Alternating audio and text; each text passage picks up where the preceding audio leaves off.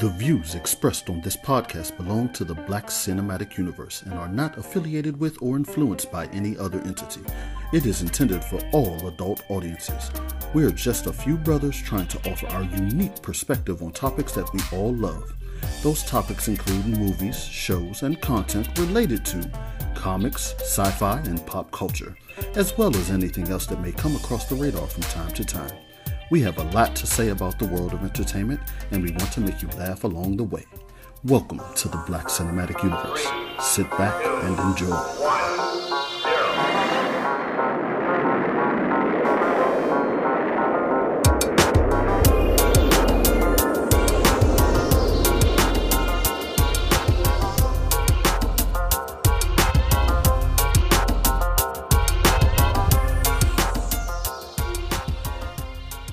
Welcome back to the Black Cinematic Universe. You have officially landed on another planet. I am JDIV. I am Jay, and we have the squad in the building. We got live. What's up, man? Hey, what's happening? Dang, what up? What's up, fellas? Let's get it going. Rob, what up, man? ready to take a naked bath. James, you ready? nope, nope, nope. Don't do it. James, I don't ready? know how I follow that. I'm, I'm good. I, I don't know how I follow that though. but uh, in in his defense, like, how do you take a not naked bath? But let's keep it moving. Thank you. Yeah, for real, for real. Uh, don't bathe with your clothes on. Yo, They did it in Weird Science.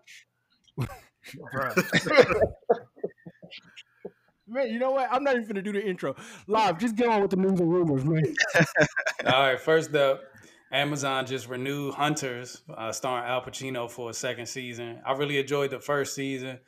Um, it did kind of leave uh, room for you know a continuation of the story they introduced. So, Mhm. how y'all fellas feeling about Hunters getting a second season? Oh, I was ready for it when the first season ended. Yeah, and I think we mentioned it before too, man. Amazon been on point. Like they they might not drop as much content, or at least uh, uh, as much content that draws my attention. But when they drop something, man, it's official. Yeah. Like um, Hunters was official, The Boys was official. You know, it's like they starting to step their game up. I, Yeah, it's unfortunate at this point in his career. Like Al Pacino is like been doing a lot of bad movies. So when I first Yeah. saw the trailer for Hunters, I ain't gonna lie, I was skeptical. I thought it was just gonna be some low budget trash. But after watching it, you know, I really did like it. And and, and you know, I'm I'm like you, Jay. Like I was looking forward to season right after seeing the first one. So I, I gotta I gotta admit, I waited a little bit too long to watch Hunters and heard all of the hype and all of y'all having love for the show. And, and it felt very not very underwhelming, but it was like, okay, I get it, but I didn't enjoy it as much as y'all did. we because- gassed it up. yeah, y'all Yeah, gassed gassed it it up up. so much. Yeah, I mean, I, But I'll definitely you- check out the second season, but just watching, going through the first season, I was just like, this joint not as good as the boys. Like somebody was like saying the joint might be Yeah, better than the boys. I nah. was like, it, it, it, it got gassed up a lot for me. yeah, yeah. I had that feeling too, but I, I still liked it. Like it's you know, um, I think The Boys set the bar so high. Yeah, definitely. that it's tough to follow, especially with an Amazon series. And it kind of kind of had that same feel where like this fish in the water joins this group and it's like over the top and violent, except um, instead of superheroes, it was Nazis they was going after, but it had that ultra violence and you know over the top kind of comedic action. Yo, I gotta ask you. I got this is something that bothered me, man. It's been like I want to say like three or four properties, movies, shows that all center around Jews or Israelis having revenge plots and teams who go back and kill Nazis. What would it would it be warranted if we ever saw a black I saw that coming. African American movie like that? Man, We, I mean, we, I'm asking. I'm asking. Look, look, look. I know it's not gonna happen, but never. I'm saying That- it's Nah, never I'm going to happen. asking. No, actually, I think it's coming because the, the thing about Nazis is they're such an easy villain. Like nobody agrees that they're good, Yes. but it would have to be the Klan. So like it would be something like the Ku Klux Mhm. Klan Yeah. or the skinheads, Slave like some owners, stuff like that. Yeah, radical. but It would and have Django was something kind of that's- close. but it's, It had to be something that's so far out that is so far the bad guy on the heel side of that spectrum that people go, Yeah, nah, I don't blame them. Yeah, I'd be upset too. right. And I think that's why the Klan. yeah, I was gonna say it has to be the but- Klan. You can't do the descendants of slave owners Yeah. because the slave owners did Yeah, the crime. The can't. descendants Nah, really nah. Right. But that's And but that's the had Django. thing. white people. Yeah, These aren't Django. these aren't descendants. These are people who took a part in, you know what I mean, uh, either in internment camps or something to a certain or degree. like Jim Crow. or- Yeah. Like Right, so, and if you make it a movie that is a team in the seventies or something, I'm not saying that's something I necessarily want to see. I'm just saying that I, I think it's hypocritical that we can watch these movies, but then if if if if there was something projected or I mean proposed like that for for black people to go back. I mean, you think about some of the slave movies you've seen. There's no, no worse villain than some of the people that you've seen in these movies. Yeah, that's true. You're not Yeah, wrong. That's true. Hold You're on, not wrong. hold on. We, we did have the Django, right? Yeah, Right. Django was probably yeah. You Oh, right. Django We, was the Yeah. hey Rob, hey Rob, we had what? I What heard we had? We had the Django. We The Django. The we Django. um, the D is silent, man. Jamie Foxx told you. yeah, how can it be silent when I see it? I see a D. His name is Django. Right. What is it there for? Oh, What is it Oh, there yeah. for? we, yeah, it's there because it's supposed to say the Django. Uh, we had that. We had Dolomite. Dolomite did stuff like that. Um, kind of yeah. I don't know, but But they just they just I think prosecuted a um like a 90 year old Nazi like not too long ago. So yeah. that thing yeah. is always ongoing. It, it was horrific. Both things were horrific. Slavery, I, I don't Yeah. compare the two. They just both. That's why I think it's feasible because we're at a, a time where, again, like the Klan has been so vilified that they're almost looked at as Nazis, and we call them Nazis, and you know they're neo Nazis and all that Yeah. stuff. So, like race and and you know social strife are kind of like big topics now. So I wouldn't be surprised if movie theaters can get going again, that this wouldn't come up, and it kind of is a similar. Only thing is, people are going to say, "Man, that's just a black hunters," or "That's just a black," you know, Right. whatever. Yeah, Yeah. You know, Yeah, because everything's But- taken out already. Yeah. yeah, but I would still watch it. It would be mm-hmm. good. I'll be- I like a I'll be honest. I did forget about Django and that being sort of the, the theme of that movie. You know what I mean? Yeah. I think it was a little bit probably because it was it was still current for him. He was really just getting revenge. Right. Right, Yeah. It right. wasn't like he went back with a team and they was plotting on Yeah. dudes that got Right. away with all this stuff and you know now they going back strategically and hunting them down i mean i even think about the lady who lied on emmett till like a, a, a character like that you know Mhm. like somebody like that would probably in, in this type of a in type this type of movie would would probably deserve to be on the list Yeah. you know Yeah, okay. The Or like- original Karen. Or like George Zimmerman. Like, okay, yeah, He was gonna The original Karen. it was She was like the pioneer. like she's the Karen, like Rosa Parks. Yeah, she. Yeah, yeah, she really was though. She was the, she was the original. Karen. OG Karen. Yes. All right. So we also got Mulan, uh, the live action uh, take on that animated classic being released on Disney Plus in September. Um, you know, it's kind of good that, you know, Disney Plus decided to do that. I think we've been talking about this for weeks and weeks about just sort of like Hollywood getting over the fact that this stuff is not going to be in theaters, man, and Right. just put it out so we can see it, whether it's going to have a cost associated or not. Just give it a try. Like we got to get some of this content released on these streaming services that are going direct to video. I mean, direct to streaming, so that you know at least we can get some benchmarks on how well these films can do. Right. Yeah, I mean, Yeah, I think Mulan. I don't feel like crying. I don't feel like crying, so I, I can't do it. Pocahontas broke I'm glad you went first on there, Rob, since you were right. the one pushing this movie. I don't feel like it, man. I'm emotional enough. Hey, Dane, what was you I saying? just, I, I just hope that it sets a precedence. I, I think that, like Lawf was saying, it's time for them to get over this holding back the movies. And and this is a movie that could possibly do very well because it's going to appeal to kids. And then the the, the generation Right. that was a kid when the original came out, they might you know step up and go see it too.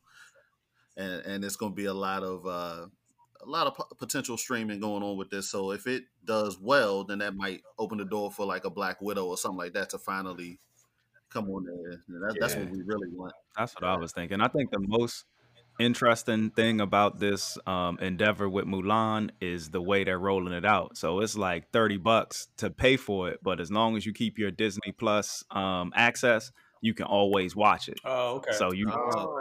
so you know that's, That's tight. I think that's the test. So again, people can rewatch it. They don't keep having to pay thirty dollars. So I think they're gonna watch and see how it does. And this may be the template for the future. Because I that man, I'd be down with that if they put out Black Widow. And you I know pay what? my thirty bucks. And I'm gonna keep Disney Plus, but and then that motivates people you're because right. it's, it's dollars for them because you got to keep that subscription once you get this little and library. it, you know yeah, what I mean? and it, And it not only does that- give you value. You it increases Yeah. the likelihood that you see value in paying that high price because you essentially own it. That, keep it. that don't cost more than my and not only that, what it does is if they drop a and if they drop a movie or if they drop content, paid content every month, what they do is they eventually get you paying an extra thirty dollars a month Exactly. That's what I'm for thinking. content that they drop. Yeah. Yeah, So you're paying six dollars, but they drop two movies that you want to watch. So for the month of September, you're paying sixty six dollars for Disney Plus. Yeah. And oh, now they got something in October. Guess what? You drop another thirty. So you're gonna be Yeah. paying three hundred and sixty dollars a year. I mean, I don't know what you, you got. you might have, number for. if you, depending on how what, how many times you went to the movie in the past, you might have been spending that anyway. It's just a different, Right. it's just a different format now. But Yeah, Yeah. I think, I'm- I mean, one Disney, they don't need money; they could print their own money, right? Mhm. So if anybody can do this, it's them. But I think some of the resistance to doing straight to stream probably has a lot to do with the theater industry. You know, them not wanting these companies that have streaming services to sort of delve into that. So I Mhm. think Disney, they own everything; they can do that. But I think some of Right. these other, you know, um, companies, they not really willing to let this stuff be streamed directly. So I think that's some of the challenge you might see with other films. Yeah. And I think this is simultaneous too. I mean, for the places that are actually open due to COVID 19, I think it's going to come out in the theaters as well. So in the future, I just like having the option. You know what I mean? So if I want to go see it in the movie theater, I can. Heck, I might watch it in the movie theater once and knowing I'm probably keeping Disney Plus anyway, I might drop that 30 if it's, you know, in game or something like that, then I'm gonna watch a hundred times anyway. Mhm. Like I might drop the 30 and then, you know, um, just continue to watch it over and over in HD But quality. my, but you here's know what my I mean? question with that because Endgame is free, Infinity War is free. All of these other high profile. Yeah, if you movies- wait, if you're now- gonna wait, Right, you know but what, what I I'm saying yeah. is, like, at what point do these movies become free anyway? Like, if I go to the movies to watch Mulan, I'm not watching Right. it again in the next three months unless my daughters are begging me. So I could just yeah, wait. but see, that's what's gonna get you is the daughters. Yeah, your daughters And are then the going to watch fanboys- it. It didn't. It didn't get me with Trolls Yeah. too. They still waiting for that to come out for free. And then the uh the fanboys are gonna watch it too. You being reasonable, Dane. It's it's dudes that are like literally gonna wake up and go to sleep, especially if it's as big as Endgame that's was. Because it's it, it- you got to think about it. It's people that went to see it three or four times. Like how much money did they end up spending in the end of that, where they Mhm. could have just went to the theater once Yeah, nah, and I, then I hear, I- thirty. I hear what. Dane's saying, but I think I Yeah, think yeah. I think in in realistic terms, if a movie came out like Black Widow that Dane really wants to see, just like the rest of us, he not gonna wait and be like, it's gonna be free next year. He gonna, Nah, I'm want to see it in real time. I was saying if if I saw it in the theater, I probably wouldn't pay for it on Disney. Well, you know, Disney has vaults, so they'll probably take and remove those movies every once in a while. Well, here's the thing. Like to. Lof's point, yeah, and to Lof's point, like when you when the theaters were open, think about it. You and your girl go see a movie. That's thirty dollars. yeah, Right, right. Thirty dollars. So with that being said, if you wanted to go see like when Black Panther came out, I saw Black Panther what three times? Mm. Right. Like because I saw it once by myself, I saw it once with my homeboy, and then me and a bunch of people from church all went as a group. Right. So I probably spent close to sixty dollars watching No, Black Panther. No, and of course, no, Yeah. hold up. Three times three And- is nine. You spend ninety dollars. and you ain't had the Thank you, Black benefit of pause and rewind too. So you know you saw it three times. Where if you'd have got it at home, you could pause, rewind, fast yeah, forward. exactly. Still, I can stop but you know these nerds looking for Easter eggs and stuff like that, Mhm. man. They're gonna love this, Yeah. you know. And, and heck, it's probably gonna be even, you know, some of the, the podcasts and YouTube shows that break down all this stuff. They're gonna love it because they're gonna Mhm. be able to slow motion and rewind. And and, we'll be you able know, to do watch that. it. Yeah, Because then we'll be like, Exactly. yo, okay, we drop it once and let's. it's depending on the movie. Yeah, man, I'm I'm, Yeah. I'm with. I that. would definitely So- buy Black so- Widow. So here's another question, right? Black Widow. even even if they sort of give us the green light to go back to the movie theaters, I know Regal is sort of, I guess, starting Trying, to trying yeah. to think about August 28th as a date, right? I still don't think you're gonna get the audiences that you were used to because people are still uncomfortable and not really in a position to feel safe in the theaters with a whole bunch of other people.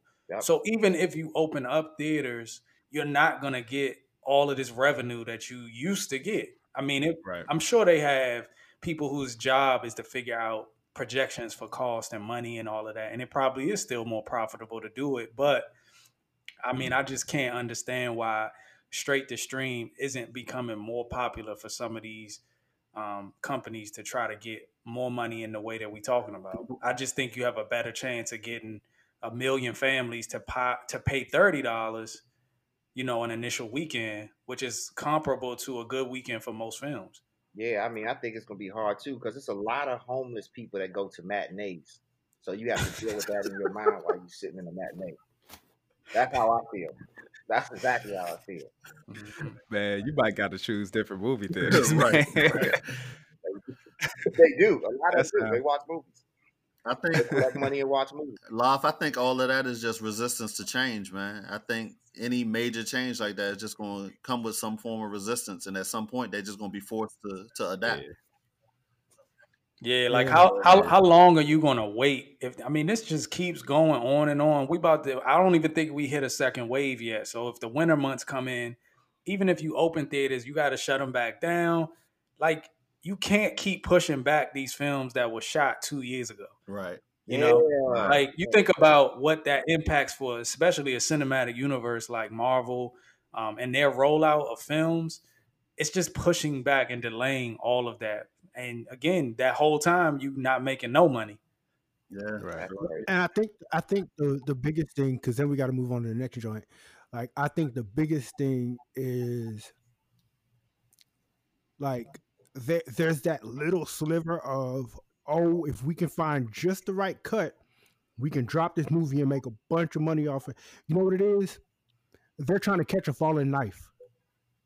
Like they see, okay, here's what's if we can do this just right, if we can time this just right, we can make a profit and not lose too much money and have people go into theaters and then we can flip and do what they did with the uh invisible man joint oh it dropped in theaters and then two weeks later oh everything shut down now we're dropping it on pay-per-view now we've made the best of i think i really think they're trying to catch that Yeah. falling knife and try to figure out how can we stick our hand under this at the right moment to where we can benefit the most without losing so much money in one process Yeah. or the other Oh, Hey. That's the model they're AMC already figured it out.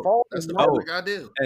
and also what they're really what they're really i think that a lot of this stuff will start dropping more once they can start filming again i think that a lot of these um um, studios are nervous because they don't really have finished films to put out, so they're holding on to these because if they release them too soon, then they got nothing, Yeah. you know, on the bench. So Yeah. I think once they start filming again, we'll start seeing stuff roll out a little faster, and it's probably going to go digital just to get it out the vault. Yeah, that's probably true. I never heard of a falling knife. I'm gonna try that. The kids Me quit either. when I Please, the please don't try that, bro.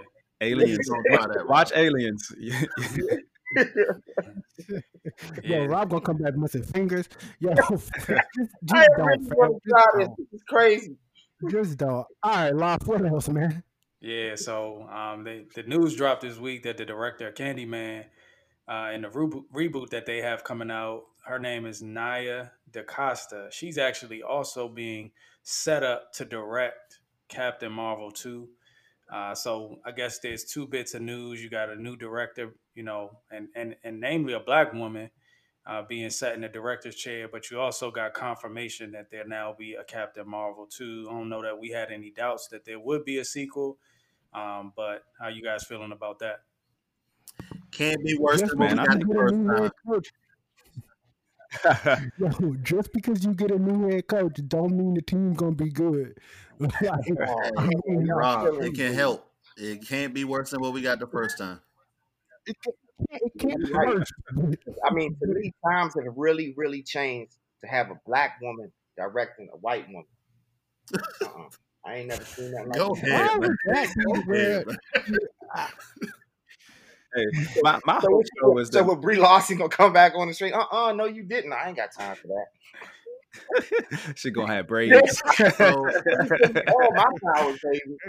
so they already casted. They already casted um my girl in that joint to be the grown up version of the little girl, and she gonna be a superhero too. Um, Is that Monica Okay. Rambeau? yeah, Monica Rambeau. Or is- That's Monica Rambeau. Yeah, so Rambeau, Monica, we yeah. know And Monica she Rambeau. ends up getting the powers at some point in the comic book, right? Right. She has she Yeah. current they both have powers in the comic books right now. So Monica Rambeau Yeah, then you know, you then you know the that- director is gonna make sure that she has a prominent place Right. as a friend hope, Yeah, I since she's a sister. yeah. So I My uh, my hopes is that they kind of heard some of this feedback and they just take it into consideration because I don't think that you know the blogs and the the the web has really been kind to Captain Marvel. Like it's kind of was just an afterthought. And it wasn't to me. It's not all about Brie Larson either. Like the way they Right. did the Skrulls, the yeah. Yeah, the way they did Nick Fury, it was just like thrown together. And I- and I, I know we've all said this before. Uh, We we looked at that film like this bridge movie that they threw together just to get her in there and to have it be where the cinematic universe didn't have wasn't absent of a prominent female superhero. yeah. And you know, it's just that's the times we live in. You know, people are reactionary and trying to answer, you know, some of the, the public cries for, you know, again, equality. And so we seen that in Captain Marvel one. That's why I think I'm a little bit more optimistic. I think they'll have more time to develop a better story, Yeah. really figure out what her films are gonna look and feel like.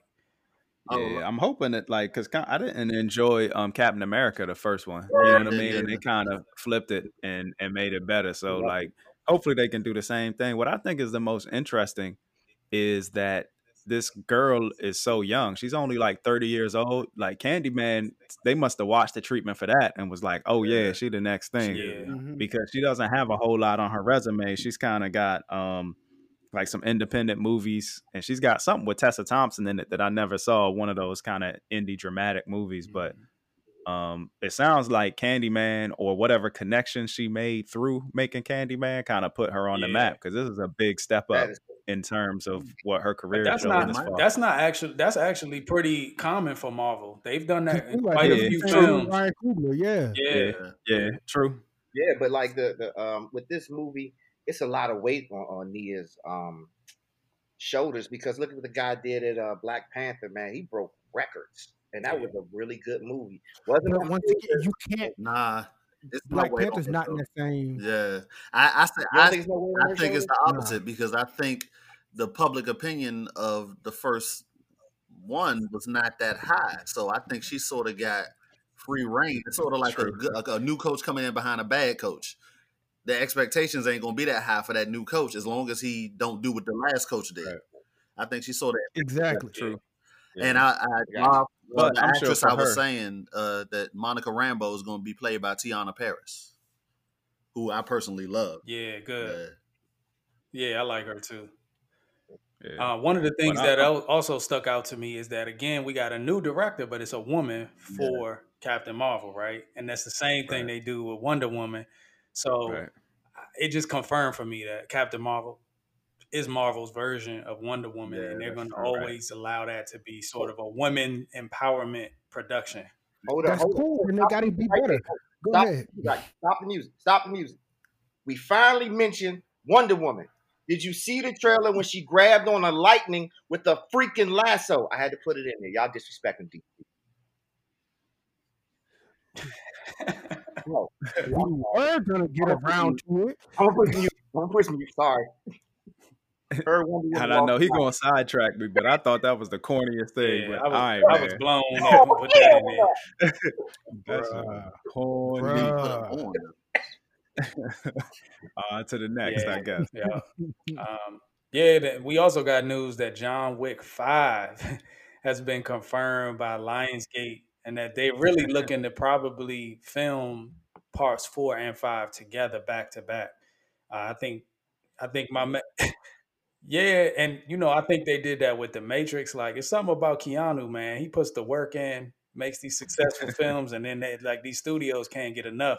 and like do it back That's got to be what it is, because it's like it's got to be a Keanu thing. Because they're just they just greenlit. Oh no, we're doing that. All right, cool. Well, we're just gonna do four or five at the same time. We got him here. We might as well use him. That might be I his agent. think that Might be his agent uh, looking into it. that too, but I also think it's a, a symptom of uh, COVID nineteen too. Again, content.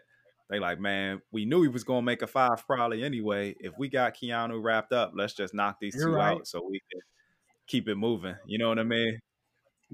Right. Yeah. Yeah, he I mean, killing he it. is the man. Yeah, But you gotta think of what they do. Lord of the Rings, they did those productions. Uh, a couple Marvel um, productions they did back to back. Like yeah. I, just, I man, They always did, some thought of- that they his did the Harry Potter joints back to back. Harry Potter. I- he just picks good franchises, man. Like I don't know what it is, but he finds a way to reinvent himself over and over again. Yeah, for for that that amount of actors, for for for, for yeah, but a, lo- Yeah, a lot of these actors, They you were got filming so them- many. They had eight of them. They were filming them back to back. They had to be. That's crazy. That's Yeah. crazy. For a lot of these films, you got so many actors to try to put them in the same schedule, but then you also got all these costs. So I always looked at it like Lord of the Rings and and, and sort of Avengers, like it probably saved money to just film them Mhm. back to back. Yeah. and you had everybody there already. You could do all the scenes. You don't, you don't have to worry about Robert Downey's other films and stuff like that The being a conflict. So, but but when I look at John Wick, I don't necessarily look at that as like this big high budget film that's going to be really hard to to sort of get everybody scheduled together. So I was a little surprised to see that they might film it back to back. But again, like James said, it probably has more to do with. Hey man, let's just knock these out. We need to catch up. We need that money, and Keanu's probably about as sure thing as you're gonna get Right. right now. Yeah, he looks he looks really good for his age too. He doesn't look like worn out. Did he ever do cocaine or anything like that? How we supposed to know Right. that? That we know. I ain't, I ain't been hanging out with Keanu. He- I don't think so though. Keanu's a pretty cool dude. They say he's so down to earth, man. I, I know. Yeah, I always think yeah. about that YouTube video where they just found him randomly riding a train in New York.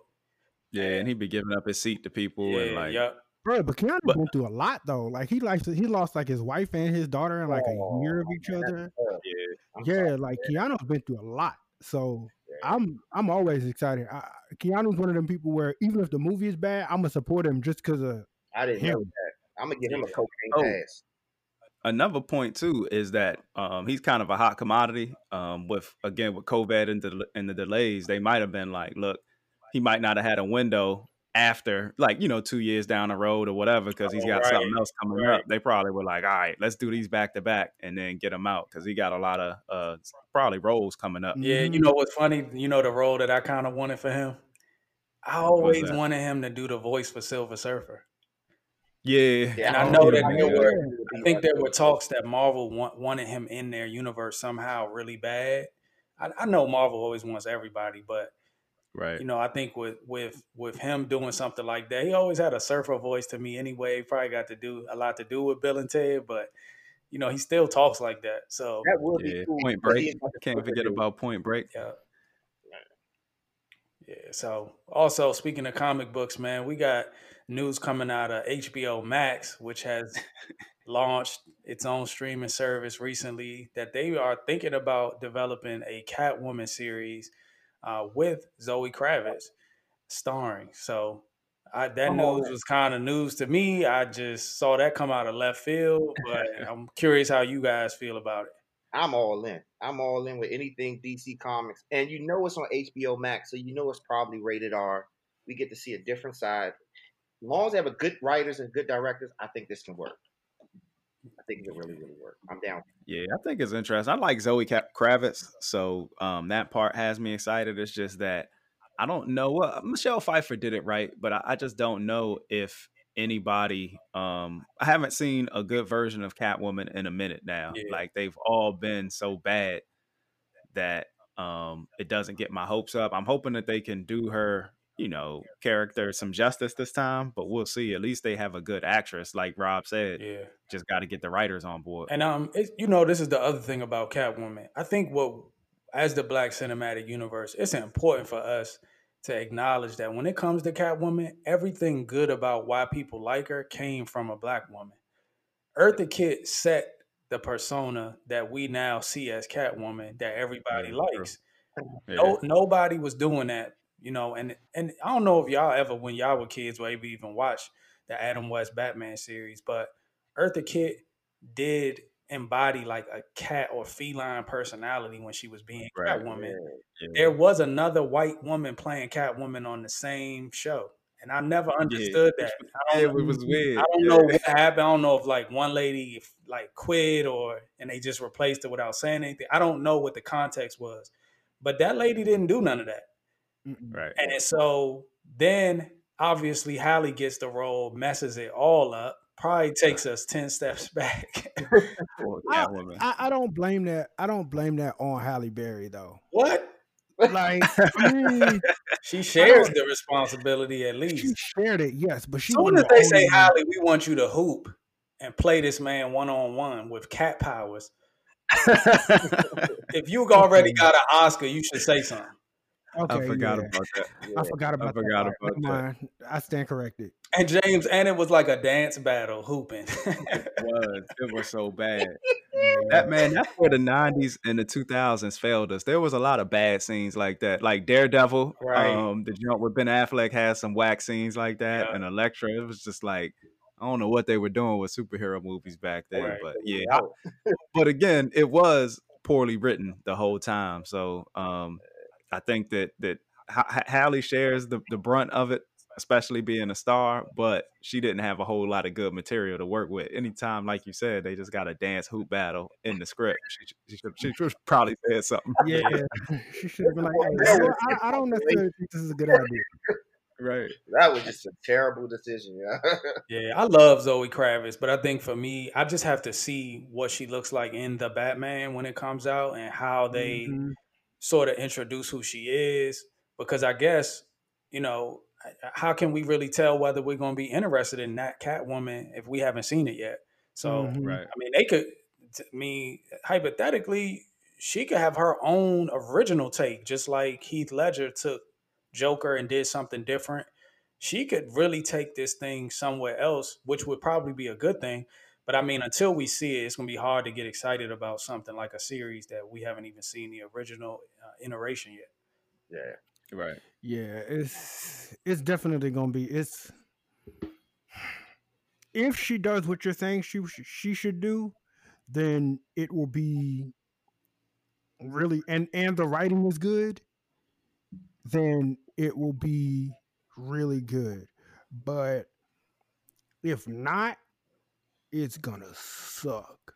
Oh yeah. It's Yeah. gonna suck. I'm actually surprised that if the character is getting buzz, like maybe they're just trying to pump up HBO Max, but I'm surprised that they didn't take it to where she got her own spinoff, like a movie, as opposed to a television show. So I'm curious. You know just why? What the, They do every. What? I- I mean, I, I don't always like to to buy into this DC versus Marvel thing, but it's just you can't deny. Like every time Marvel does something, DC tries to do the same thing, and I don't I don't doubt that they're literally saying, how can we spin off some of our DC characters in their cinematic sort of movies into Mhm. streaming shows and series? Because a lot Right. of times the price might be less. Like right. Right. you can have you can probably make the same money from HBO Max and shoot something on a smaller scale over the same amount of time for far less of a budget and make way more profit. So I think True. you know when you see Falcon and Winter, Winter Soldier, that had a huge budget, but that was sort of Marvel investing in something they wanted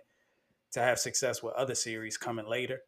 They're not going to be investing that kind of money in the rest of their series. Long as it doesn't look like Hercules and Xenia, Xena. that joint, Them CW shows. that joint was horrible. 'Cause that's the only thing. Well, not the only thing, but that's one of the things that takes me out of the CW shows. You got to kind of suspend um, belief a little bit because the the um, CG. you know effects are not good, man. Yeah, and when I think about Catwoman, like, what's the greatest thing she could do? Is some flips and scratch you in the face? right. Oh, I mean, I'm just like, again, sounds like again, I think it's weird because like uh, th- they're messing up because Marvel, at least they have their um, theatrical releases established, Right. and then they're going into some of the streaming stuff. DC needs to have characters people want to see on the big screen. Like yeah, we we still really ain't had movies where we like, yeah, this. I mean, maybe with Wonder Woman, Um, and the jury's still out on what part two is going to be like, and then Batman. But outside of that, like their theatrical releases are a mess. So I, you would think that hey, if they had a character that they could spin off, they would be like, man, let's just give her a movie franchise. And they're giving everybody else one, even when they're not as interesting. So I, I don't know. Yeah, you forgot uh, Aquaman. Oh, yep, to, yeah. to, to them, that's one of uh, their successes, even though they had an octopus playing the drums in it. that was the worst, man. Yeah. Yeah, but that'd be interesting to see how it all pans out. I'm down. They should let Snyder direct it. Yeah. Right. That would be that would be something like that. At least Like- that'd get buzz. It would it get a lot of buzz before it started, and then once it started, it'd be up to. it's like yeah, you get a whole lot of buzz until the season start. So, speaking of previews and looking at, you know, looking at what's to come, the trailer watch for this week, we had a couple different trailers. Um, the first one was Judas and the Black Messiah, starring Daniel. What's his name? Lakeith Stanfield, and what's the other dude's name? Daniel. How you say his last name? I think Kaluuya. Kalua, like Daniel, drink. Daniel Kaluuya. Nah, I think Kaluuya. Kaluuya, I think. Kaluuya. No, Kaluuya, excuse me. Man, I ain't even trying. So, oh, good. I just call him And- DK. and- He the dude from Get Out. That's that's his last from Get name. out, yes. The dude from Get out, yes. Kaluuya. He, uh, so yes, they have the uh, they have the joint Judas and the Black Messiah. Yeah, so that watch that? Yeah, so that that film pretty much is. It looks like it's going to be a biopic, um, centered around Fred Hampton, Hampton, the Revolutionary Black Panther. So I'm really looking forward to it. Um, I, I don't know why personally. I don't know how y'all feel, but I always have been intrigued and interested in more stuff um, being done about the Black Panthers. Like, especially in this day and age, it's just important to learn about their stories. And to me, you know, I think a lot of ways society tried to make them anti um, or like terrorists and stuff like that. So maybe that's why we don't see as much done about them. But I think if this can do well, maybe we'll learn more about some or see more stories from the Black Panther Party. Man, I, I- I'm I'm personally I'm really excited because didn't Daniel Kalula work in um Black Mirror? Wasn't he in Black Mirror? Yeah, he was And in was in, episode. Danny was in Get Out, man. He is a. I'm guessing this is that. What I'm talking about is Daniel, because that last name he has to be the darker one. And um, I'm I, I like you said, like we need movies like this because it shows how society turned on blacks to try to do things for themselves, like Black Wall Street. That Yeah. story needs to be heard. We didn't bother anybody; they Yeah. bothered us. Yeah. You know, it, it was a group of hateful white people. You know Mhm. and it, was, Mhm. and it was bad, you know. And we did try to do things on our own. So I'm very, very excited.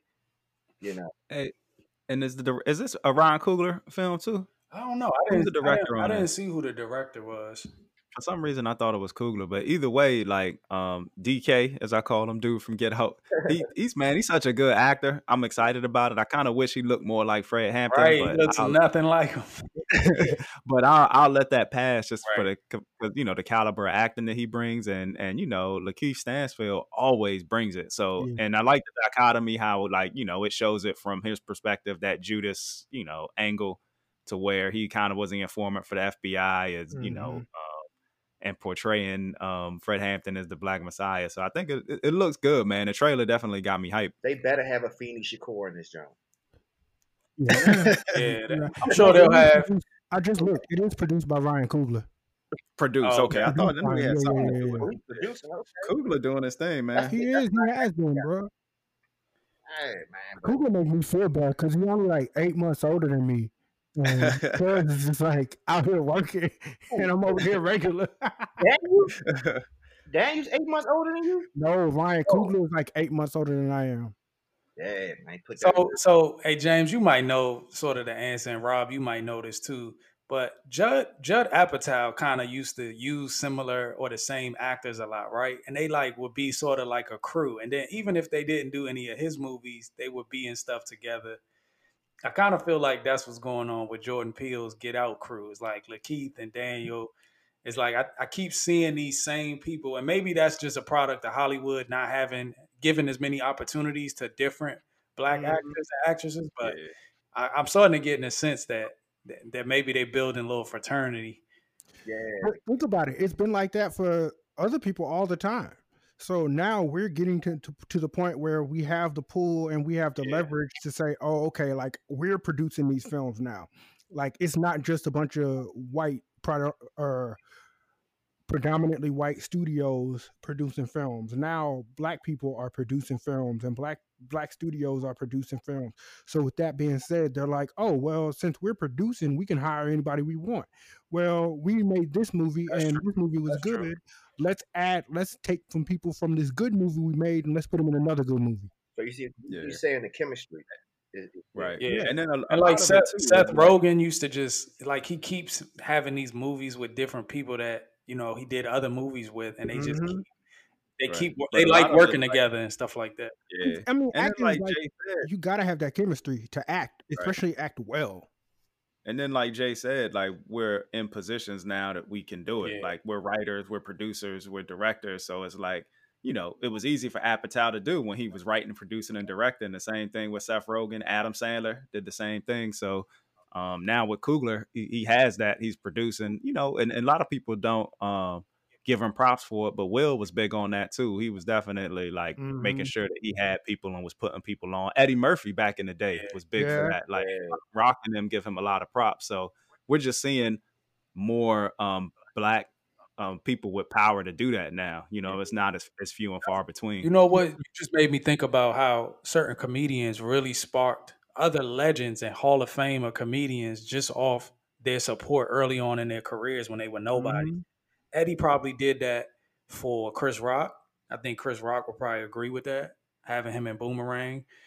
Um, but also, he did that with Martin. Like he would put these young comedians in stuff. Ice Mhm. Cube started to do that with his films. He did it with Dave Chappelle. Think about it, Dave. Oh Chappelle was yeah, Dave Chappelle. Yeah, Dave Chappelle was Reggie in the Nutty Professor. yeah. He wasn't. He wasn't was- as well known at that time. Yeah. He was just some random comedian, some random skinny dude, and they was like, "Hey, get up there and do a two minute set," and he was like, "All right."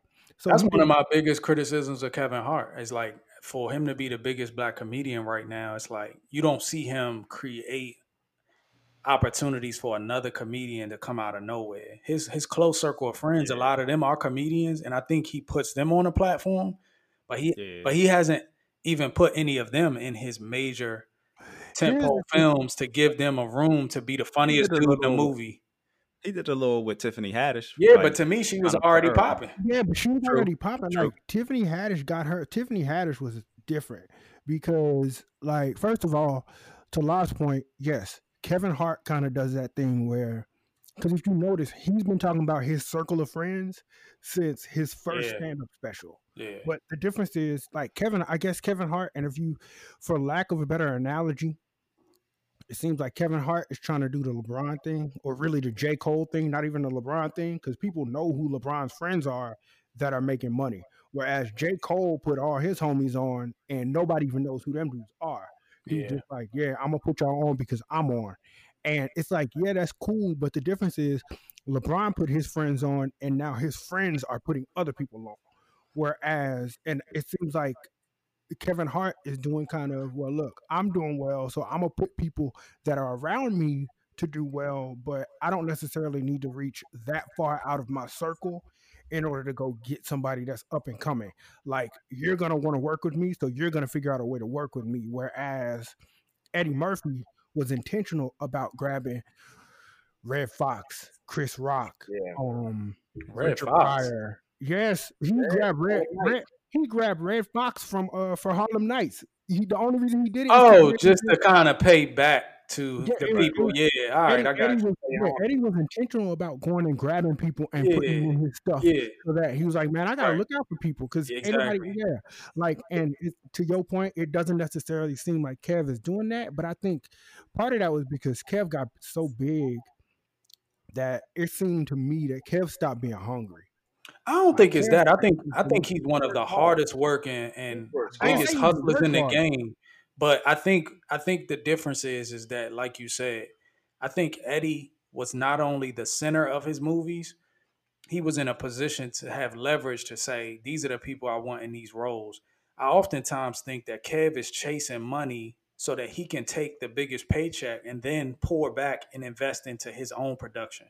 And I think That he has a sense. new series. He has a new series that he's putting out on Quibi, where I think he plays like a, a spy or something like that.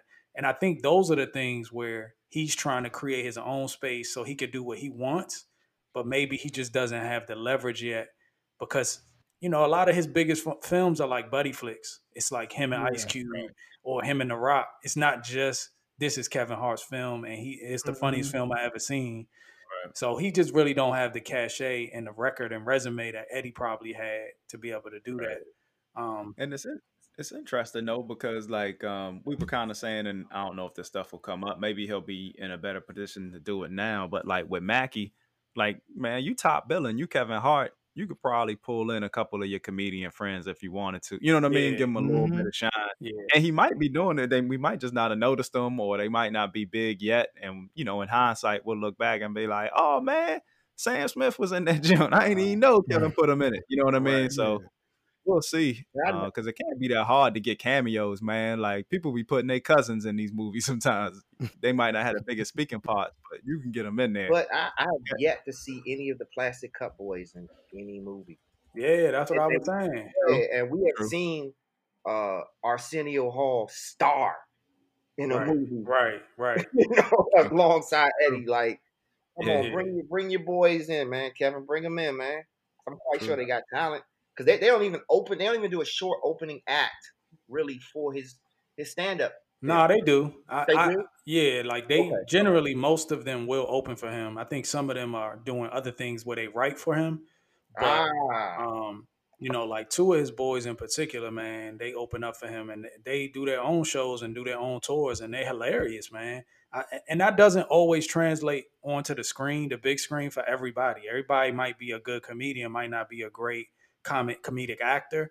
So that could be a problem too. I mean, he can't he can't change that. That's something they got to get better at. yeah, yeah. But at the same time, I just think if it was Eddie, he'd have them in his movie say a real funny line in a barbershop or something like that. You know, it don't have to be a big mm-hmm. role, but you know, you consistently was going to see Eddie Boys. And And Yeah. he let his brother come in. He, he, he did work people into Yeah. Yeah, yeah, yeah. Like Drake did with like with Chubbs and all them. yeah, You need that strong team. yeah. Um. Oh, the next trailer, Raised by Wolves.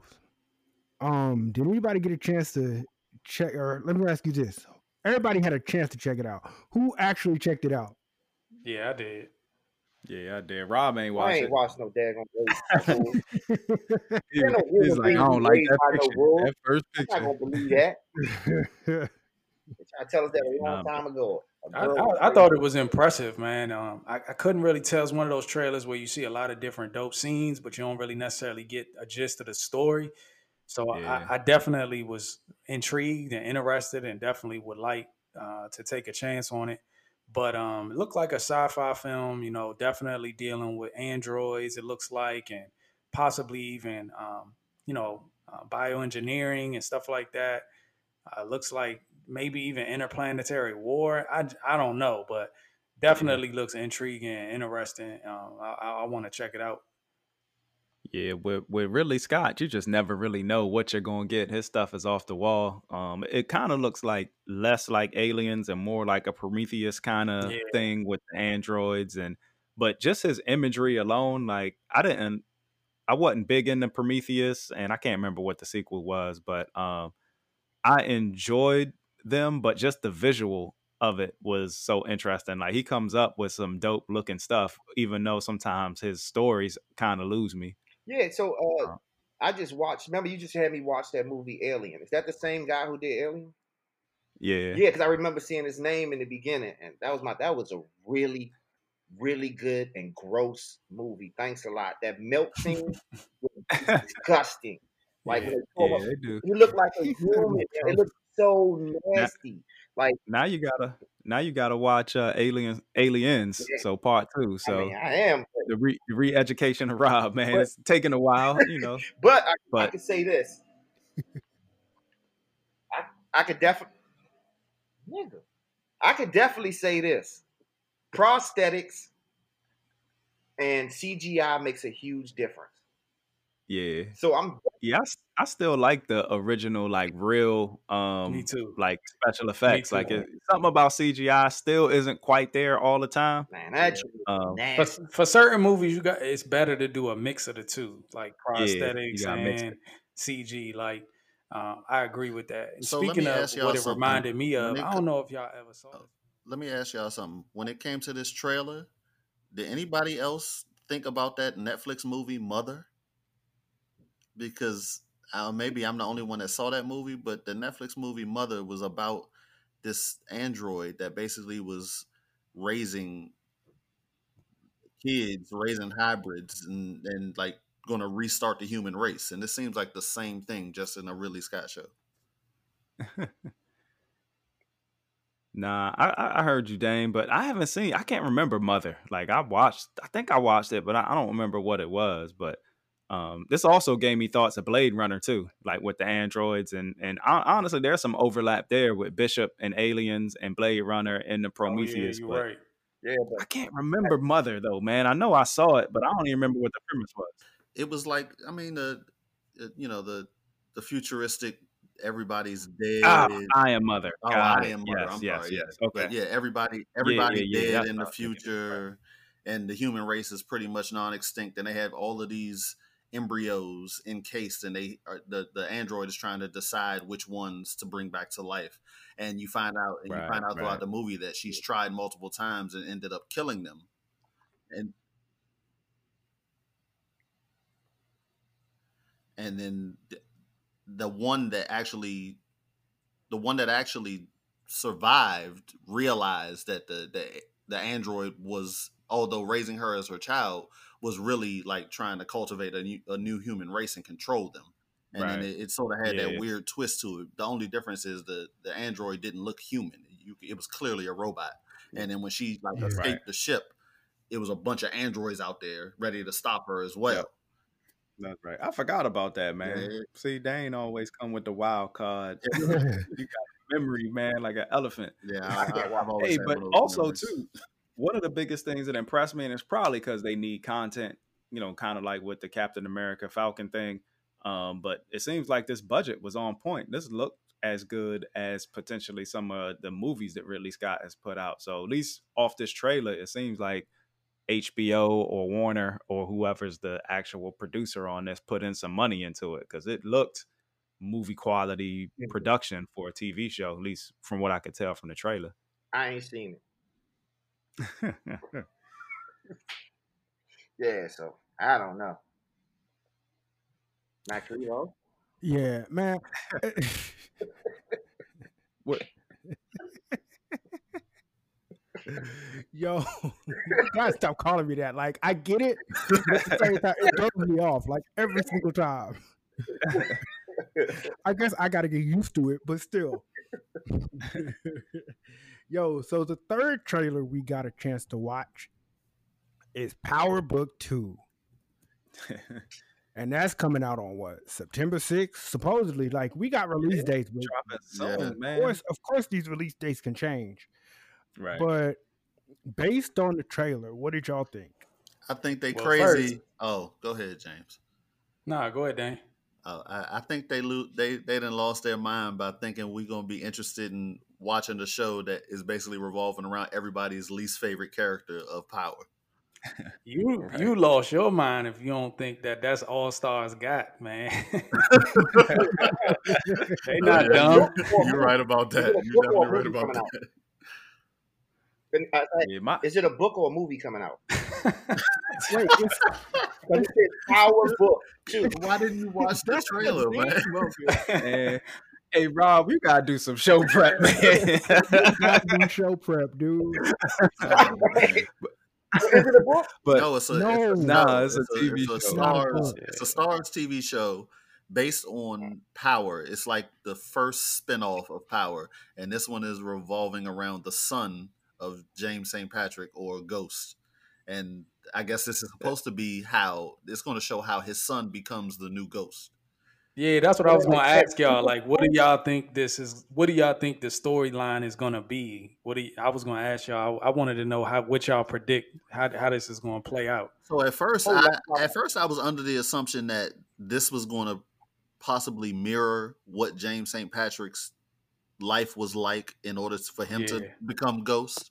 Until I realized that book three was going to be about Kanan, Tommy, and James St. Patrick as kids coming up and showing what they went through. So I don't think they're gonna tell ah. the same story twice. So now I think they genuinely trying to make us be invested in Tariq, who is a terrible child, and and have us and have us watching how he does not take advantage of all of the benefits he's had in life by being a silver spoon kid and then try and go and be something that he really shouldn't even want to be.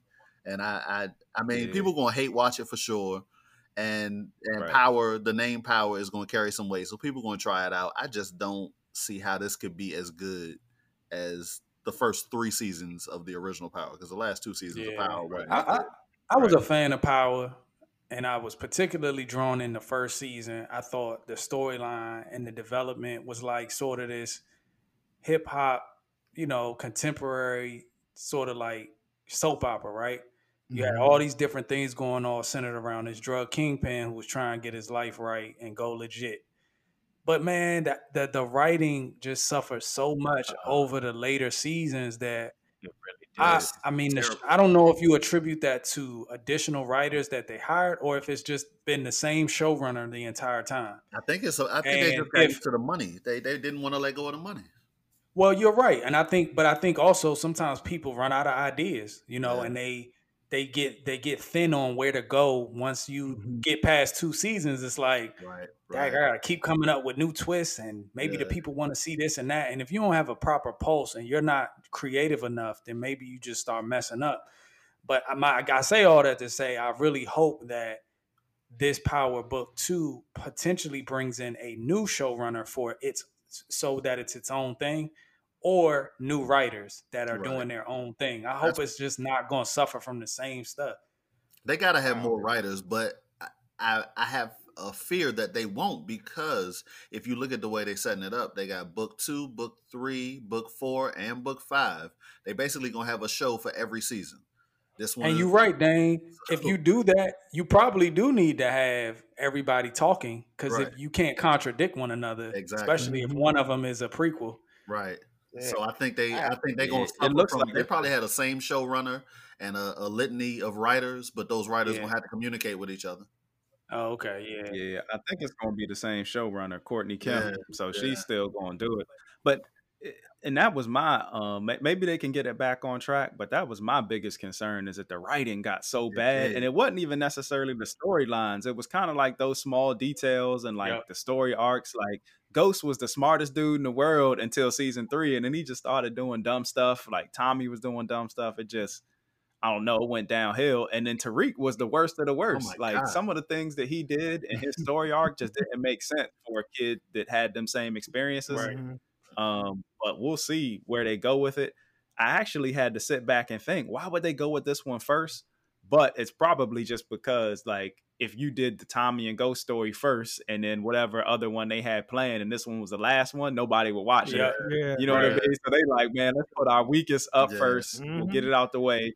We know they're gonna turn back. Even if they hate this one, they'll tune back in for the uh, Kane and Ghost and Tommy and the last, the story. Last you know what I mean? Tommy joint, and that's the the one that everybody's probably gonna want to see. Yeah. Right. So it's like they kind of you know stacking it to where um, people's interest because this this might be the worst, but hey, if they can pull it off and write it, I just it's going to be difficult for me to um see how they can make Tariq interest. Even in the preview, he still seemed like the same Tariq, like getting on my nerves in the daggone right. preview. Yeah. I think I think Power benefited from having a niche in a market where there was no competition other than um, Empire, and I think yeah. Empire no was very yeah, like Empire was different in a sense that it was on network TV, so you know, I right. think for real, Power did have an opportunity to be successful in large part because I think the whack writing, the the bad acting. I mean, t- t- tons of people on that show are horrible actors. So La la. yeah, we just accepted it because there was nothing else better to really watch that dealt with, you know, the game. And so Yeah. Yeah, I think- 'cause- I think if Power Book Two comes out and it sort of benefits in the same way, I don't. I wouldn't be surprised if we're all still drawn back in. Yeah, if it's interesting, if they write it well, I just wish it wasn't Tariq. In all honesty, like I really think that um those first couple seasons were well well written and did a good job. Like you know, even with that vacuum and, and lack of competition, it did what it was supposed to do, and it was interesting. Like you know, e- even people I work with and white boys and stuff was like, man, this is good. Like once you got people watching it and they watched the first couple episodes, you was kind of I hooked. know, Like I know exactly where the the original show fell off the cliff. When they burned Kanan up in the building at the end of Oh, season at the end of alive. season two, and then season three, he's in DC at his cousin's house, jacking off Yeah. under Dang. the table. Dane, yeah, it started going downhill. a Dane, yeah. Yeah. James, where was the baby daughter the entire time? Right, right. Right. Like- Why even write her in there if you don't want her on the show? She was like, right. It like was the so daughter much of- stuff like she was that. like the daughter from the Urkel joint. Like she just went upstairs Right. and then never came back.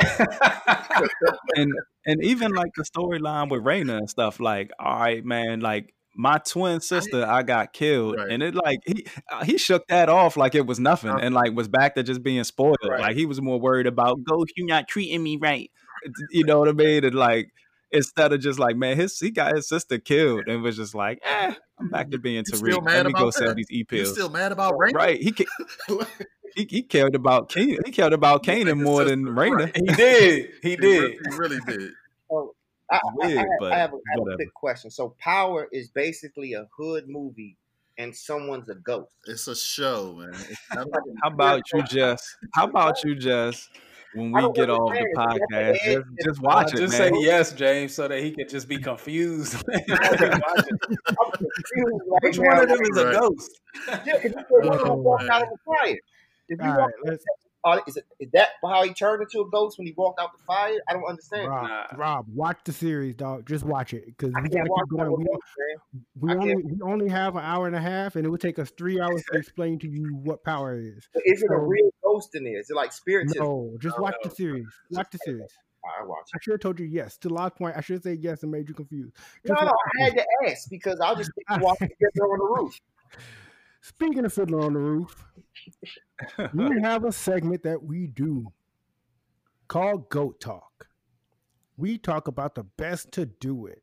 The topic this week is who was the best in terms of best character?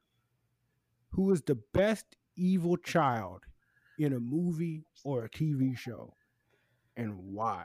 and and this is spinning directly off of Ghost Power. Um, excuse me, uh, Tariq from Power Book. Because Tariq is evil. because Tariq is at the top of my list of terrible children who need to get Yeah. beat.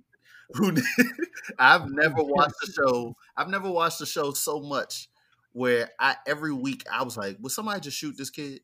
Like, no, that's Yeah. that, that got to be the standard when you say, "Yeah, I want this child to die." yeah, like I Yeah. don't understand. I, they, they did such a good job of making me hate him, and I don't know if it was just the bad acting. The, Nah, the you writing wasn't alone. character. Everybody hated him. Nobody in there in Yeah. this life ever said, "I love Tariq. He's cool." I like him." right? and they put him in a position for that too, because they made him do a lot of stuff. Like he was messing stuff up. Yeah. You know what I mean, and getting everybody in trouble. So He- they even He wrote even him. did a social media clip where he was on an elevator and people Oh, Yeah, I treated saw him that. bad Yeah. because they consider him as Tariq. And you know, I'm sure that that's based on his real life. I'm sure he got a lot of mouth from people in his real life where Yeah. people was upset with him. People tried to square up with him in the elevator in the hallway Yeah. randomly. Yeah.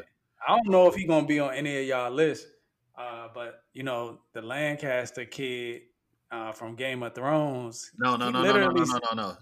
Joffrey Baratheon is the only person Oh, worse than Tariq. Yes. He's Yeah. the only person Oh, worse oh, than Tariq. oh. So Joffrey, Oh yeah, Yeah. Lannister. Yeah. Yeah, yeah. Oh yeah. Joffrey literally Oh, he was stopped acting was because devil. of how much he was going through Yeah. Yeah, I hate off camera in his He- real yeah. life. True. yeah, he was the devil. He's terrible. Yeah, He was. that kid was the worst. He But, wa- yeah. they made him that way, but he did a good job doing it. It, That's good. what I was gonna say. He, He was, was so good. interesting, and that character was so well written and well acted that it's like you believe Yeah, it. Too- You know what I mean? Like good. unlike Tariq, where you just hated him because he was terrible. Like you hated this character because of the character itself. Yeah, like character. you hated Joffrey Baratheon. Like Yeah. man, this dude. Like, bro, like you want somebody to stab him for real. yeah. Joffrey. So many people were happy when he died. Yeah, like it, Spoiler it, it does not make sense that how many people celebrated after that episode when he died. yeah. But uh, one one per- one dude I had on my my list was the kid from The Good Son, uh, played by Macaulay Yeah. Culkin. Yes. Man, that kid. I mean, when we think about some of the most evil children in shows or movies, a lot of them might have been possessed. Man, he wasn't even possessed. Like he just was a, just a terrible kid, man. Didn't have bad parents or nothing. he was a sociopath. He had no Yeah. emotion. Yeah, straight up. Yeah, no emotion whatsoever. Who, who else y'all I got- have? I have somebody that y'all probably didn't even y'all probably never even heard of. Right, There was hit us with it. Came out in what 2009, 2010. It was called Case 39. Uh, It was with uh who was it? Renee Zellweger, I think. And it was about some little girl, and basically she ends up being a foster child. And Renee Zellweger is her caseworker, and she keeps the child for a little while. And like adults that are with the child, like end up killing themselves or something like that. So basically, like. She's possessing the minds of adults, and they don't even realize it. mm, Like it's it's it's it's a really to say that it's not a horror movie, it's a scary movie. Like it's a movie you watch and you go, This is this is good. Like it's a very interesting, it's a slow burn, but it keeps you interested. It keeps you on the edge of your seat. But the the way she the way that little girl, what was her name in the movie? Lilith. The way Lilith just manipulated things and the way she played on the fear of the adults around her. Like, bro, at the end, you were just like, yo, I hope this child dies. And you're just like, yo, like, you don't want to think that about And the crazy thing is, you don't want to think that about a kid, but you go, yo, like, somebody just pop this child just one good time. Just. Parents had to be white. So it's, it's a, you said it's a thriller and not really a, a horror movie. It's labeled as a horror movie, but it ain't like, it's not like horror movie scary. It's more like It's more like thriller thriller. with Yeah. scary with with parts that make you jump or parts that go ooh but it's more like a thriller than a than a horror movie Yeah, I never heard of I- that. one. Mine, Yeah. I got two actually. I got um Hob, the little kid from RoboCop 2. yeah, Remember, like the he was pretty bad. He was pretty bad. He was bad. and um, remember the scene in Goonies when they grabbed his hand? The guy, I can't think of his name, had a varsity jacket. He was riding his bike down the hill. Josh Brolin. Yeah, yeah, Josh Thanos, Brolin. What you talking about? Yeah, oh, remember they, they he tried to get his girl back up the well. He yelled, "You Goonies!" Man, he was like evil to me. he was like he could have killed Josh, He man. was, he Yo, was we in not- we- man. We we not gonna go much further before we don't mention my man Junior from Problem Child. Oh yeah, Oh, Disrespect yeah. my man like that. Yeah, yeah, yeah. he was like the hero Wasn't and the villain Gottfried at the same time. Yeah. Was that Gilbert Gottfried movie? Yeah, Yeah, yeah, yeah, yeah. He was terrible. Yeah. Yeah. I think he had like two other sequels after that too. hmm I Rest in gotta, peace to John Ritter, man. oh yeah That's what I'm talking about. I gotta, I gotta give an honorable First mention. Back. He- honorable mention to uh, Draco Malfoy. He ain't make us want to kill him, but if you was into the Harry Potter movies, he got on your nerves every single movie. uh, yeah he did every single even in the books he got on your nerves Yeah, like how you get on my nerves and i'm reading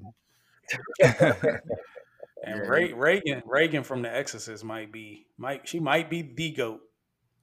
Now hold up. We gonna talk about stuff. Yeah. I'm in the house alone. even even though like it was uh she was possessed, so it technically was the demon Yeah. that you hated. Yeah. But yeah, she took it to another level. yeah, man, the stuff she was doing in the '70s, the stuff she was saying, man. Right. Yep. Like you masturbating with a crucifix, man. That's she's setting the bar real high. I didn't know Yeah. she had a name, man. Yeah, I, I, Yeah, y'all. Thanks a lot. she is to go. Rob Well. Man, for the rest of the day.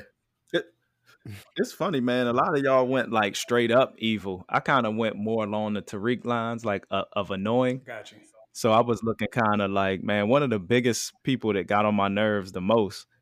Um, one was my man Walt Jr. in Breaking Bad. Uh, Flynn.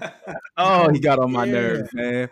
Like it's funny because I'm rewatching it and just seeing him like you can kind of see Walt's frustration, like in this middle class world when he's, mm. you know, a genius level kind of person that's settled for being a high school school teacher. And you got your wife and your kid that are basically just annoying you all the time. Like he don't even want to be Walt Jr. He's like, no, call me Flynn. And like he's like calling him an asshole and stuff Yeah. because he don't want to come out with his cancer. I was like, man, for a handicapped kid, Yes, I know, wanted him to get smacked, man. He was like, bro, I want to take that crutch and beat you with it. Like, yeah.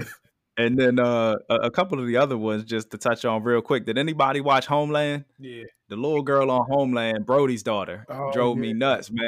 Like anytime that kids like are doing things that are so dumb that it's like messing up things Right. in the plot. You know what I mean? Like it's having like literally in the homeland, it's, it's having like literal ramifications for the whole country.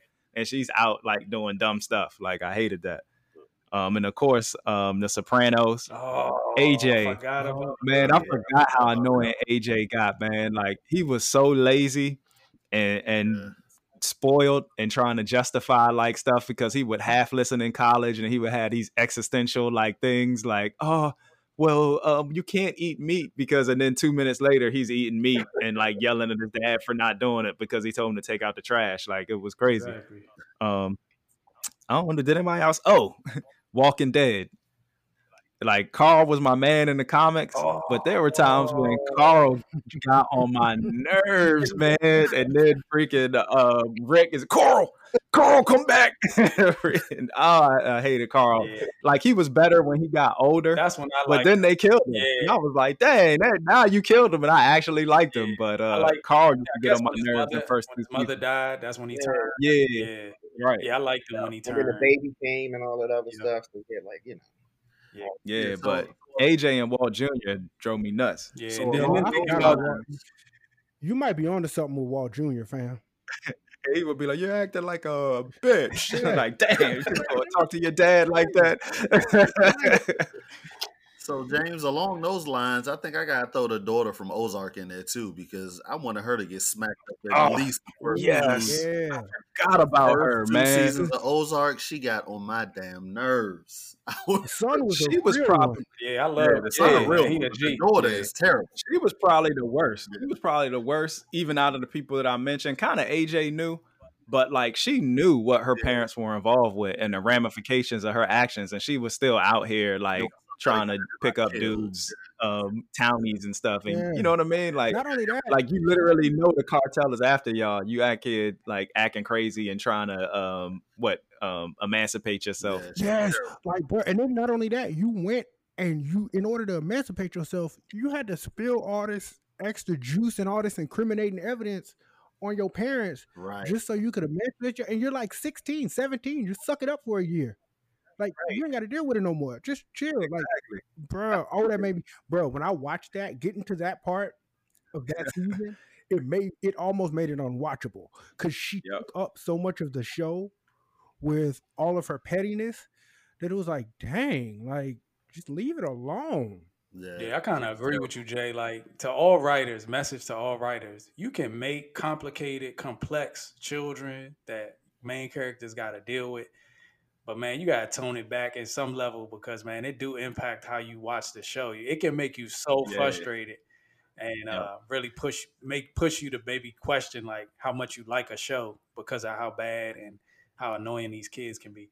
Yeah, 'cause Yeah. if you think about it, we was just like, bro, like in Ozark, it was just like, okay, we're getting there, we're getting there. Like the whole show is just amazing.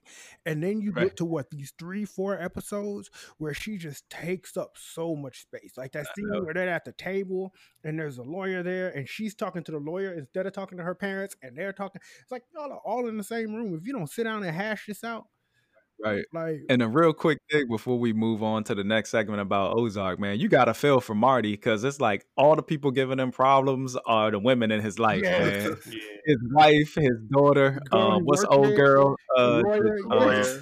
the lawyer, yeah, His wife's brother. oh, right. You're right. You're right. Yes. Everything is girl problems, man. Yeah. and she was, started man. it. she started it by cheating. right. You're right. You're sure right. Yo, so speaking of that, so but Marty was like a superhero because Marty was the one that was constantly trying to make sure everything worked without everything Yeah. falling apart. Yeah, in, intelligence wise, he definitely is like a genius. Like, Yeah. Right. Yeah. So that Especially with the numbers. hmm And he was like he and he knew, like he said it multiple times, like I'm doing what I can to protect this family. Like we can't just get out of this. So I have to do everything I can to keep us protected until there's a safe way we can get out of this. So speaking of protecting, if you had to pick any hero to be guardian over your hood or your city, who would it be and why? You know what? S- I want to ask Rob first. I want Rob to go Oh, first. I have yo. a simple answer for this one. Um, I just love Speedball, but I would pick him just because I love him. And but Professor X, definitely going with Professor X because he can bad prevent crime before it even happens. Yeah, that's so I don't not a have to bad worry about something That's happening. actually Yeah. really good. I think that's low key cheating though. Man, I mean, if you if you got some if you got Professor X patrolling your neighborhood, you better have some weapons on deck or somebody that can actually help defend on deck if something come your way. Yeah, him and Speedball Yeah. Like, what's the proximity that that people need to be in before he can let you know? Oh, somebody about to break into your house. yeah, exactly. Like, are they Y'all- are they down the block or are they across the are they across town? Like, it's two different things. Right. You right. also got to think about what he might stop you from doing in your own neighborhood. Yeah. Right. Yeah, I don't want him in my mind, yo. That'd be so. Right. Rob, Rob, Rob about to beat off and Professor X. like, don't do that, Rob. Pop up. right. right. he talking to you in your head. No, no more cheap hooker. Yeah, that's maybe that's not a good idea. Rob over here, Rob over here putting a prep piece, and Professor X is sitting in the window watching. That's I didn't get a. Magneto helmet to beat off. That's what would happen. Like all the all the criminals would had a uh, yep, all the criminals would had a low budget like little helmets they'd be selling out the Right. trunk like infrared just man, son, Right. All right, you, you my helmet. Well, I, I'll go with um the Watcher or Infinity. There we go. Infinity. okay. all the watcher just gonna Yeah, watch. the He Watcher gonna just gonna be be- crime reporting. Yeah, he worse than Professor X. He ain't going to be able to Hey. do nothing ahead of time. you seen Pookie got you, Watcher Watcher gonna just be like the old lady on the Right. porch, man. You seen Pookie got shot? Right. Yeah, I wrote it down. I hope I hope y'all really think about the, the, the circumstances of your neighborhood when you answer this question. I too. did. Yeah. I did. Yeah. What you got, Dane? Um, I mean, I had a few that I thought of. Uh, originally, when I thought about the question, the first person that came to mind was Daredevil, just because if he's patrolling the neighborhood, Yeah. he won't actually see the people, but he'll be able to, you know, tell everything going on with that sonar type of thing that he does. And um, Yeah, I thought that. that and and, it, and I didn't want Batman just like peering through people's windows and stuff like that. That that was that was a little that was a little too creepy. So I went with the Daredevil route on that. The next person I thought about was Luke Cage, if I'm being honest, because I feel like he would just Yeah. fit, he would just fit into the neighborhood, into the area that I live in personally. Yeah. And it, Yeah, and, it, and it didn't it wouldn't have to be as corny as the TV show they had on uh, Netflix. Hey, I had Luke Cage too, because he definitely is one of them guys. That's who you Hold on, think Rob, of first, because that's what he do. You know what I mean? He's kind of like that neighborhood Right. superhero hero for Right. hire. I, Yeah. so Luke would work Yeah. out, and he's a man of, of the people. Like he would know who was in the neighborhood, but he could handle some stuff if he needed to. Right. So You don't really need no like crazy superpower person for neighborhood type stuff. But if you did want to go that route, um, then I'm going Black Panther because I know he can set up the technology. He can do all kinds of stuff for like preventative measures and stuff like that as well. man. Yeah. See, I, I thought about sort of similar to Luke Cage. I had the same approach, but see, where I live at is suburban, but it's also like a metropolitan area too. So you got like pockets and areas that are very much like the inner city. So I felt like with that, Luke Cage being Luke Cage and being bulletproof and strong probably wouldn't be enough. I thought to a certain extent, some of these neighborhoods, you need somebody that you're gonna be scared of. And so I, I picked Blade because I feel like he kind of has all of those attributes, but at the same time, he has other attributes that's gonna make people scared of him and be like, yeah, I ain't I ain't doing that because I don't want to mess with Blade.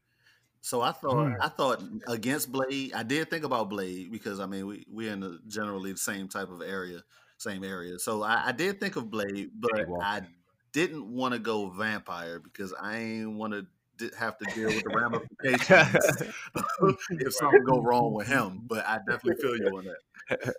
Yeah. Hey man, y'all got me feeling bad over here. I ain't pick no black people. Well, I, I picked Storm. Why would you pick Storm?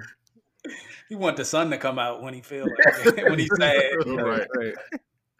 Yo, I picked so my area is y'all know I live in the south. I live in San Antonio, so you know with my area, it's kind of if I go either way, I can either get into the really rich part of town or I can get into the bad part of town, like 10, 15 minutes either way. Like so with that being said, um I think my main person would be Hancock Mm. because He gonna be drunk. bulletproof. You gonna be drunk? When you But when you need him, he gonna be asleep. but that's the thing. It's like because he be black and he fit in because it's a whole lot of non-black people here. So he be the black person that would fit in. But because he's black, a lot of people around here would be scared of him because he's black. So he wouldn't have to necessarily be intimidating.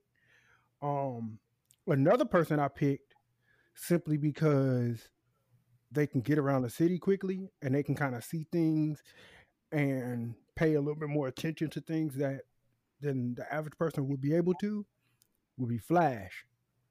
Ah, Like, yeah, I think Flash would be good for San Antonio. I don't know if y'all been. I've been before. It's so many retirees and so Yeah, quaint, so many yeah. old people. It's it's really It's nice. Kyrie, Like Jubilee probably could do a good job in San Antonio.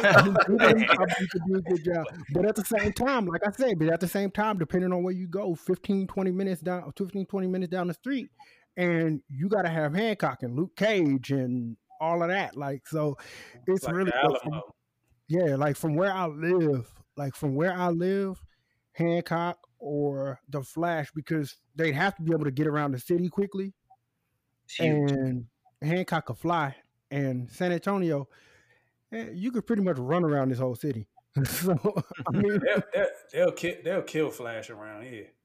Hey, Right. see, I'm surprised you- you in Texas and you did not pick Lil Flip. As a superhero. Flip is not a superhero. Although, if you'd asked me, in high- if you asked me in high school, I would have told you Flip was a superhero. But That's funny, man. One of the fighters last night came out the Fat Pat. Oh, yeah, man, man, y'all hit most of my list, man. Again, Dane um, hit Luke Cage. That was probably my my one seed, and he mentioned Batman, but now he got me feeling like a creep because he said Batman gonna be looking in people's windows and stuff. Crashing. But Man, it'll be I hard was kinda with around Law. Batman. he got to use Yeah, the but I mean, it's- so much. Yeah, the same with Blade, but he got planes and stuff too. But um, I feel like I went with that similar to like what you did with Blade because he would kind of instill some fear Gotcha. in the criminals. Yeah. Um, but one that they didn't that we didn't mention that seemed almost obvious, but maybe because he's too good old boy and cookie cutter is um Superman. Like he can cover ground. Um, he can get stuff done without necessarily hurting people, and he's probably gonna do his best to treat people equally. I don't know if he would. I guess it's Superman, so he's going to inspire faith even in the black community. Like I think it gives that, you know, all American role model. Eh, Um, let me ask you this, James. The only- I I'm think gonna gotta let worry about. Superman I'm get turned finish. out I'm gonna, I'm, I'm, gonna, I'm gonna let you finish, but I'm gonna ask you this: some six foot, some six foot five inch white man walking around your neighborhood. You really think that inspires faith? man, I seen it with police. You know what I mean? Just because uh they white, I think that I think I think Superman is uh um upstanding enough that he would, man. Anybody, anytime a kid can see that a man can fly and running around at super speed, they're gonna look up to him and be like, "Yo, Superman is the man." Yeah, I mean, and I, I think, think, if, he, if he has a presence, thing, if he has a presence in the neighborhood, I can see that. Yeah, the only thing that with Superman that you got to be careful of is like um he might be caught up off world or something flying around you know what i mean yeah. like he he kind of has more of a worldwide presence yeah um he might leave and then you know people getting shot but he out fighting um Darkseid you know? Beating up steppenwolf. Yeah like hey um thinking of cage the other other dude i thought of too just because they go hand in hand is um iron fist. Yeah. Um you know local street level guy that that can handle you know most common criminals, and we would get to train with him. He probably have his little Iron Fist gym, that's, that's, and he would. And, that's what James wants, right? Exactly. and he can invest in the community too. You know what I mean? He got Danny Rand got enough money to kind of do some um, programs to give back. I think Iron the thing Man that it seems like a common thread. Yeah, it seems like a common thread between everybody. What they picked was they want somebody that would be able to just be like, yes, I want you to be able to save the world and save the day, but at the end of the day, like you got to be a part of the community. Like, and right. I think that's why yeah. I think that's why nobody picked Superman because yeah, Superman exactly. wouldn't be that. Like it'd be just, just be like it'd be like a Santa Claus that saves the day. Like he comes in every now and then, he saves the day, and then he leaves. But exactly. you know, you talking Blade, you talking, you know, when you got Blade and you have um, Storm and Jubilee and Luke Cage and all of that, like all of those are neighborhood heroes. Because I honestly I thought about Spider Man, but I was like, I, live in San Antonio. I have, I have Miles Morales on my list. I, I have Miles yeah. Morales on my list. Yeah. Yeah, and I was like, the thing is, like, he ain't got nowhere to swing from for here, so he just be walking everywhere. So I mean, Spidey can't walk. Like, swing. But yeah, that's why I like the the street level kind of heroes too, because um, you know, it seems like they they have a little bit more um attachment to the community. You know, it's hard, like you said, if you're Superman or you're the Avengers or something like that, you're off planet so much. But I like the, you know, the neighborhood heroes. So that's why I'm into Daredevil and even Batman to a certain degree, man. Like he James just want the best fighters in his neighborhood in his so he can do some training. Exactly with him, yeah. James, James trying to patrol with him. He trying to walk around the neighborhood with him, see what workouts they doing, see how they face to joint out. Yeah, right, right. hey, I ain't gonna lie. Dang that pick, it reminds me of the first time we met. He was like at a bus stop, right? And he was running for the bus, and Dane tripped and fell, and some Reese's Pieces came out of his pocket, and his even like with a, with a basket on front. His finger was glowing, and he was Dane leg. I said, "Hold up, Dane." I pulled out my cellular device. I said, "You want to phone home?" And then I'm good. And uh, he touched his leg, and I don't Just know what make, has on his brain now for those picks. You gonna make Dane ET? so you turned Dane into ET, fam. well, on that note, on Yo, I, I knew it was coming. Yeah, we did. We had to. We had to. Yo, on that note, this has been another episode. Y'all, we are already finishing up episode seven. Mm. Yo, that's what's up, man. Time flies, man. This, yeah. Yo, it's been a blast. This has been another episode of the Black Cinematic Universe. Y'all have a safe flight home. We are out.